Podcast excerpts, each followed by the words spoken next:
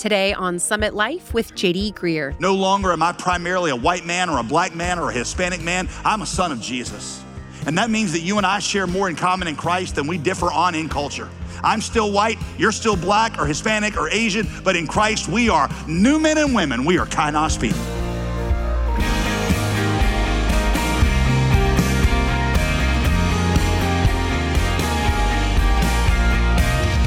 Welcome back to Summit Life with pastor, author, and apologist JD Greear. I'm your host, Molly Vidovich. You know, it's been said that Sunday morning is the most segregated portion of the week here in America. Why is that? Well, today we're jumping back into our brand new teaching on ethnic unity. And I think it's safe to say that whenever the church pursues ethnic unity, the enemy usually sends obstacles to try and stand in the way, because unity is the opposite of Satan's desire for the body of Christ. But today, Pastor JD shows us that the effort and commitment needed to achieve this type of unity is well worth it. Have questions about this ministry or want to catch up on the previous teaching? Remember, you can always visit us at jdgreear.com. But right now, open your Bible to Ephesians chapter 2 and let's pick up where we left off yesterday. Here's Pastor JD. Furthermore, Jesus' death and resurrection, Paul says, verse 15, creates a whole new race, a whole new kind of humanity. That word for new there in verse 15 in Greek is kainos. Everybody say it with me kainos. Kind of say it again kainos. Kainos doesn't just mean new, as in most recent, as in this is my new car. I traded in my 2015 Toyota Camry for a 2023. New in kainos, it means an entirely different kind of man, a whole new type. I traded in my horse and buggy for a car. That would be a kainos transportation change. Not new as in most recent, but new as in a whole different kind. In other words, in Jesus' resurrection, Paul says he created a whole new kind of people, a whole new race of people, so to speak. Now, let me be clear that does not erase our previous ethnicities or make them unimportant or irrelevant. No, God made the various cultures as a display of his glory.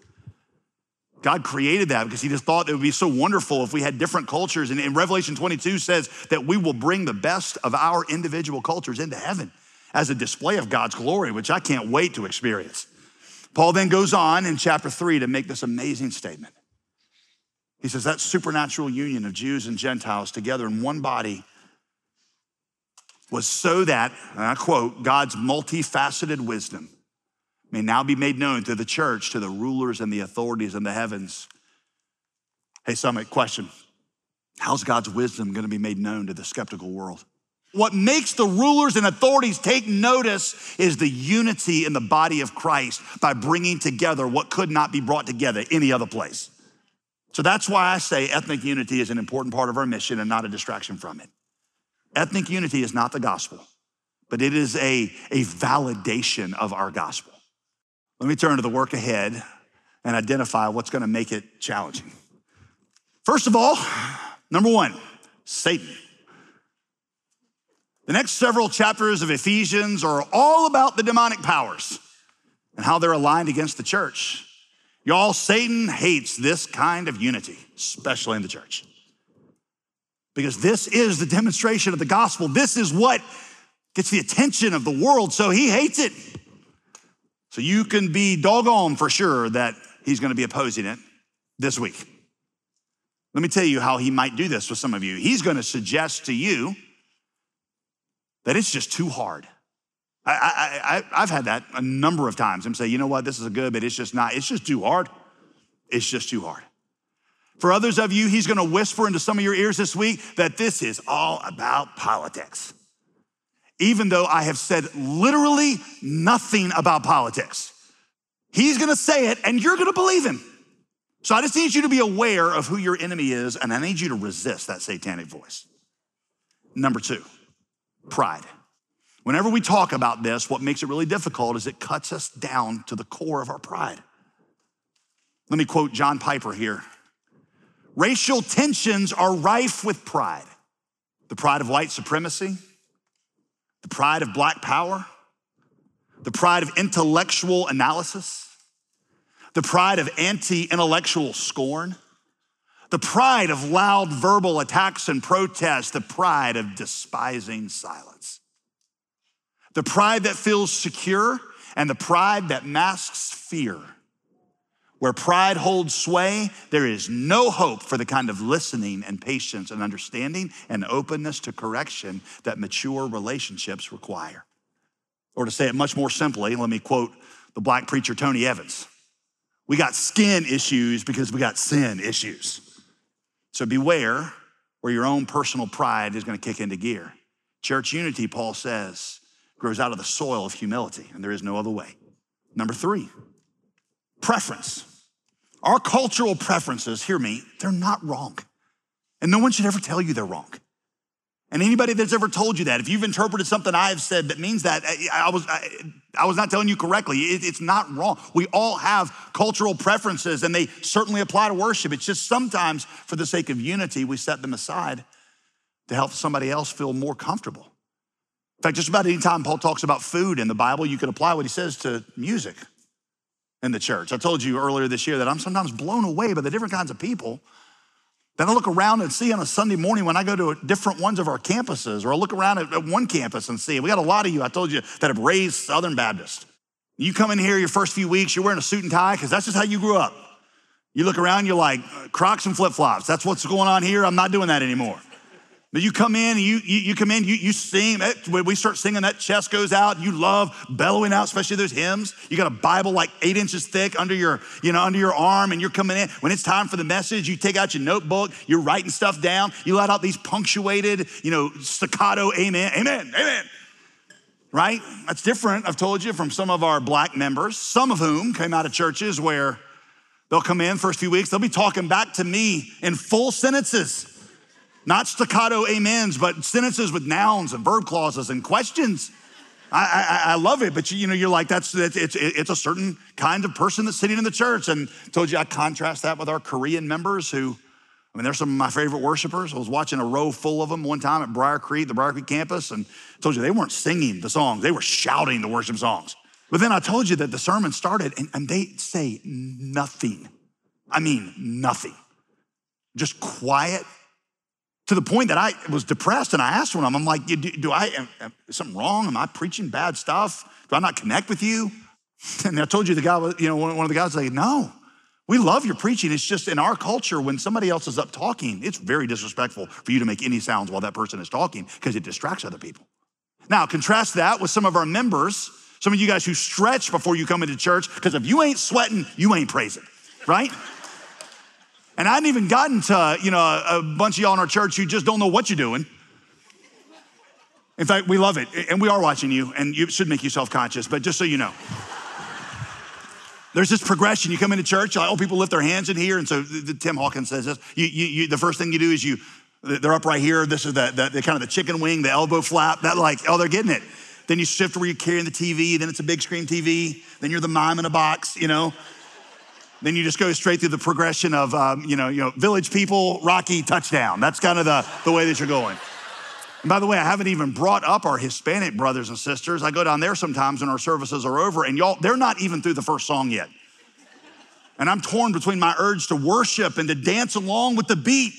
Their music inexplicably makes your hips start moving, and my wife is like, Stop it, stop it. You keep those hips in place, stay in your lane, stay in your lane. Now, a few months ago, when I went through that list, I asked you, now, which one of those worship styles is God's favorite? And the answer is Amen. Amen. Let me just say this in order for you to be a part of a multi ethnic church, you're gonna have to be willing to be uncomfortable sometimes with people who are not doing things your way. Paul says in the church, we put the needs and the interest of others before ourselves. Why wouldn't that apply to worship? In fact, Vance Pitman, who was here a few weeks ago, said the way that you can know that you're part of a truly multi ethnic church is that you often feel uncomfortable. He said, if you are, are, are saying you're part of a multi ethnic church and you don't feel uncomfortable, then you might be part of a multicolored church, but you're not part of a multicultural one. What you've got is a bunch of different colored people, people with different colored faces who've all coming in and they're learning to do things only your way. People sometimes say to me, like, well, I don't like it when we do that in worship. And I always want to say, well, maybe this whole thing is not about what you like. If you want to be somewhere where it's all about you, go pay $800 a night at the Ritz Carlton and it will be all entirely, exclusively about you. But this church is not about you, it's about the glory of Jesus and the urgency of the Great Commission. And so when you come in here, that's what you should expect this place to be about. Number four, naivete. One of the things that my friends of color tell me is that many of us in the majority culture don't think we have a culture. Other people have cultures. Ours is the standard against which all other cultures are measured. Or sometimes we refer to other people as like having ethnicity, and we do it without the slightest sense of irony. Y'all, I hate to burst your bubble, but white Caucasian is an ethnicity and it has its own cultural perspective. We've got our own very unique, particular, sometimes confusing views to others about conflict resolution and romance and parenting and child rearing and money and dress and music and time and respectfulness and family and so many other things. There are other perspectives on these things. And that's okay. It genuinely is okay. Some cultural perspectives are just different.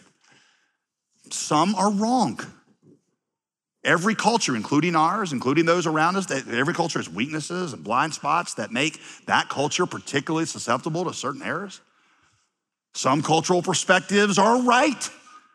Just like each of our cultural histories have made us blind to certain things, our cultural histories have also made us more aware of certain aspects of God's truth. So some are different, some are right, some are wrong. The least we can do is work hard to understand the cultural perspectives that we're all bringing into this place, which brings me to the fifth obstacle poor listening skills. For a lot of, how many when I said that you just thought about somebody else? That's what I'm talking about. All right, for a lot of us, when it comes to discussion like these, our poor listening skills really begin to display themselves. The writer James in the Bible tells us that we ought to be quick to hear, slow to speak, slow to anger. And y'all, if there were ever a context in which to apply that verse, it is this context. You're listening to Summit Life with JD Greear. You can always find more resources online free of charge by visiting jdgreear.com. We'll return to our teaching in just a moment, but I wanted to remind you about our current featured resource this month. You know, when we're shaken by the world and the issues and problems we see, even like what we're talking about today, our best starting place will always be overflowing with the Word of God. The Lord calls us to take a step of faith and then another and another. And the only way to walk in step with Him is to truly know Him. So, to help us grow in this way, we've put together a pack of 52 memory verse cards. The psalmist understood the word's power in battling temptation. I have stored up your word in my heart that I might not sin against you. Arm yourself with the wisdom found only in God's word by committing it to memory this next year. Ask for your set of cards when you give us a call today at 866 335 5220 or go online to jdgreear.com. Start the new year off right with God's Word in your heart. Now let's get back to our teaching today. Once again, here's Pastor JD. Notice James says there is a place for you to speak. It says be slow to speak. That doesn't mean never speak. Just means that you listen far more than you talk. Now, that raises questions that we need to ask ourselves when it comes to talking about this stuff? Do you seek to understand more than you seek to be understood? After the discussion is over, are you back in your, you know, in your house, laying on your bed, thinking about all the things that you should have said that would have helped them understand what you were saying? Or are you thinking about, did I really understand what they were saying? And did I feel that and did I communicate that to them? Because that's what James is telling you to do. Another way of saying that is could you repeat somebody's position back to them in a way that they would not only agree with, but say that you really understood them and you might have just said it better than they said it themselves? Because Paul is saying the gospel is going to teach us to do that. I'll make this very, very personal. In fact, maybe this is too transparent, but I'll just, I got very racially offended one time. Need a little afternoon snack, so I pulled into the drive through at Hardee's. And I, I counted the change, and my, I had just enough for a Frisco burger, Jehovah Jireh. And so I pull into the, into the into the dry the thing and saw, you know, so I pull up the, the window. Who pays for not only change, but cash? Nobody uses cash, nobody uses change. I got a handful of change. There's a black lady at the, young lady at the window, and she's got my Frisco burger, and she holds out, she sees I have change, she holds out her hand for it. So I have my change, and I start to hand it out the window to her. And as I do, I feel, because it's a bunch of nickels and dimes and pennies, I can feel it dropping out of my hand.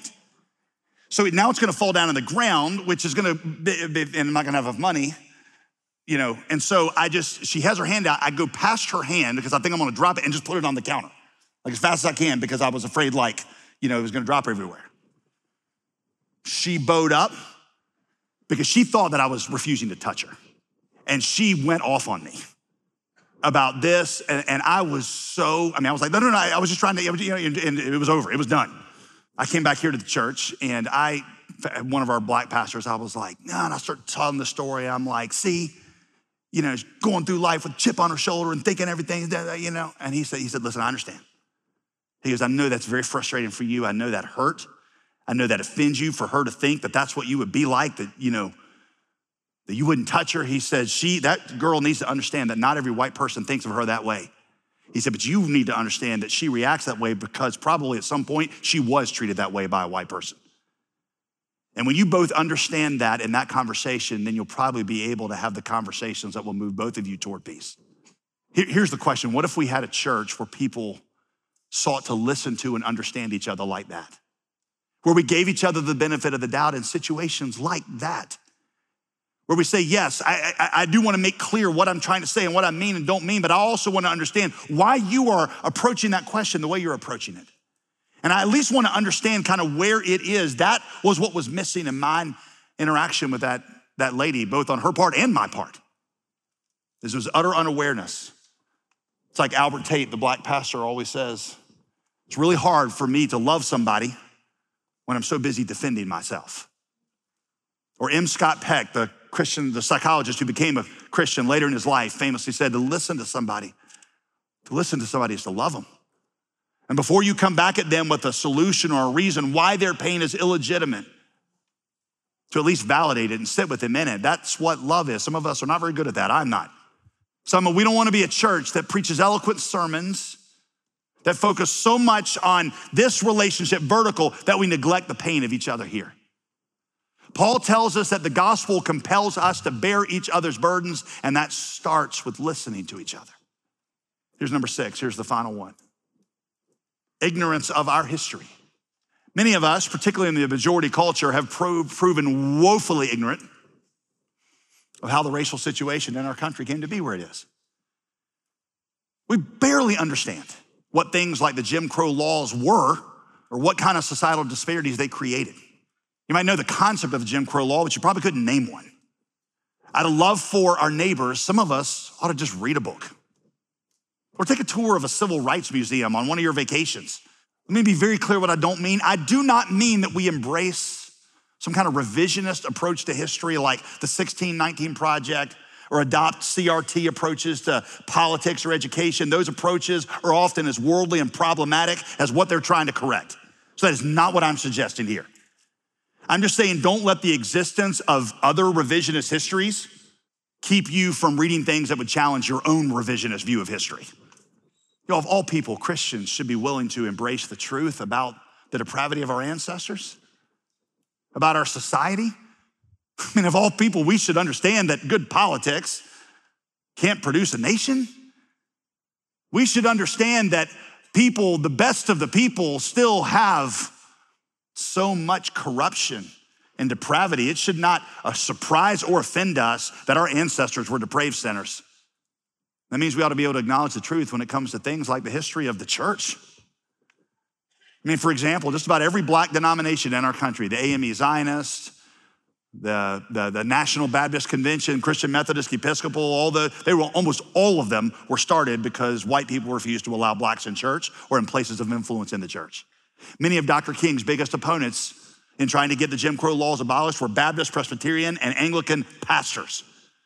The whole Southern Baptist Convention was started in 1845 because Baptists wanted the ability to appoint slaveholders as pastors and missionaries. You don't think that affects the present? We are suffering today because of the sins of our ancestors. We're not guilty of those sins necessarily. We're not guilty of those sins, but we suffer them because God visits the sins to the third and fourth generation. Like we've seen, it just has consequences. And let me quote my friend David Platt here for a minute. Are we responsible for the sins of previous generations? No, we are not. Are we responsible for knowing the history of racism in America? For recognizing how it influences people in our country? And are we responsible making sure that we do not repeat or preserve the harmful effects of the past, especially in the church? Yes, we are responsible for that, David says. And for most of my life, I have not stewarded that responsibility as I should. You ought to listen to somebody is to love them. And let me add listening, I want to make this clear. Listening doesn't mean that all perspectives are equally right. That would be insane to say that. All cultures, all of them have wrong assumptions.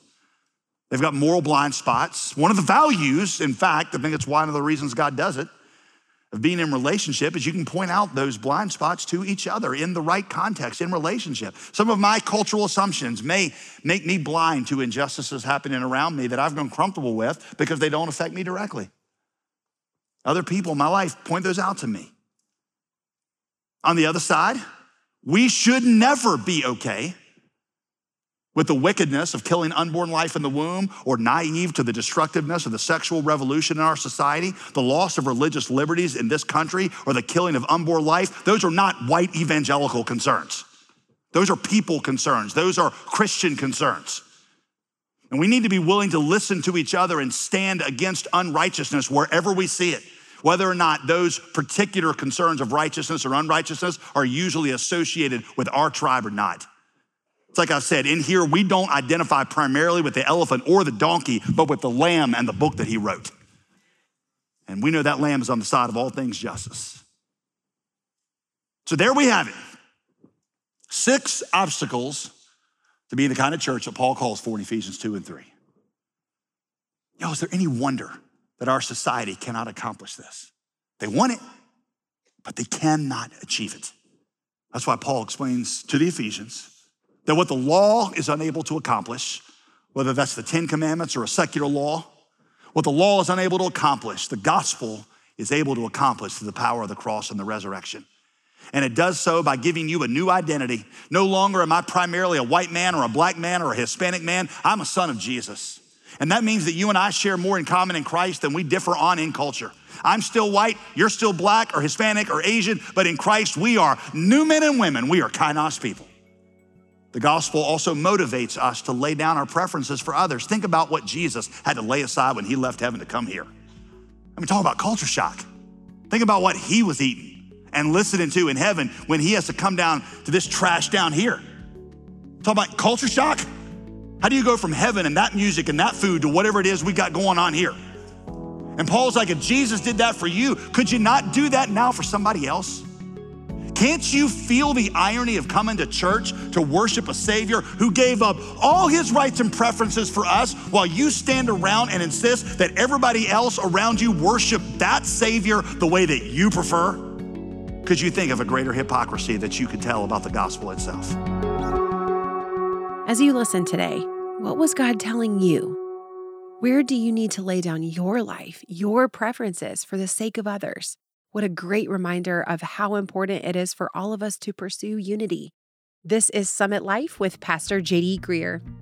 As a way to help us all ensure God is first in our lives this year, we're focusing this month on the spiritual discipline of memorizing scripture. For most of us, the problem isn't that we don't actually know how valuable the Bible is, it's that we've never brought the practice of reading it and memorizing it in line with this belief. The truth is, we need a weapon to keep us from falling prey to the enemy who prowls around like a roaring lion, looking for people to destroy. And guess what? The most valuable weapon we can wield is the Bible itself. And that's why we have to keep putting it into our hearts so that when life shakes us, we overflow with the Word of God.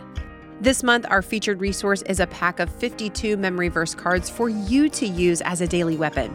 If you want to carry God's promises in your heart and remember them in your time of need, our new Summit Life memory verse cards can help make it easy and convenient to memorize scripture. We'll send you the scripture memory card set as an expression of thanks when you donate $35 or more today to support this ministry. Ask for it when you give by calling 866 335 5220. That's 866 335 5220 or you can give online at jdgreear.com. I'm Molly Vidovich, inviting you to join us tomorrow as we begin a brand new, super practical series in the book of James. That's right, more new teaching, so get in on the ground floor. We'll see you Wednesday on Summit Life with JD Greear.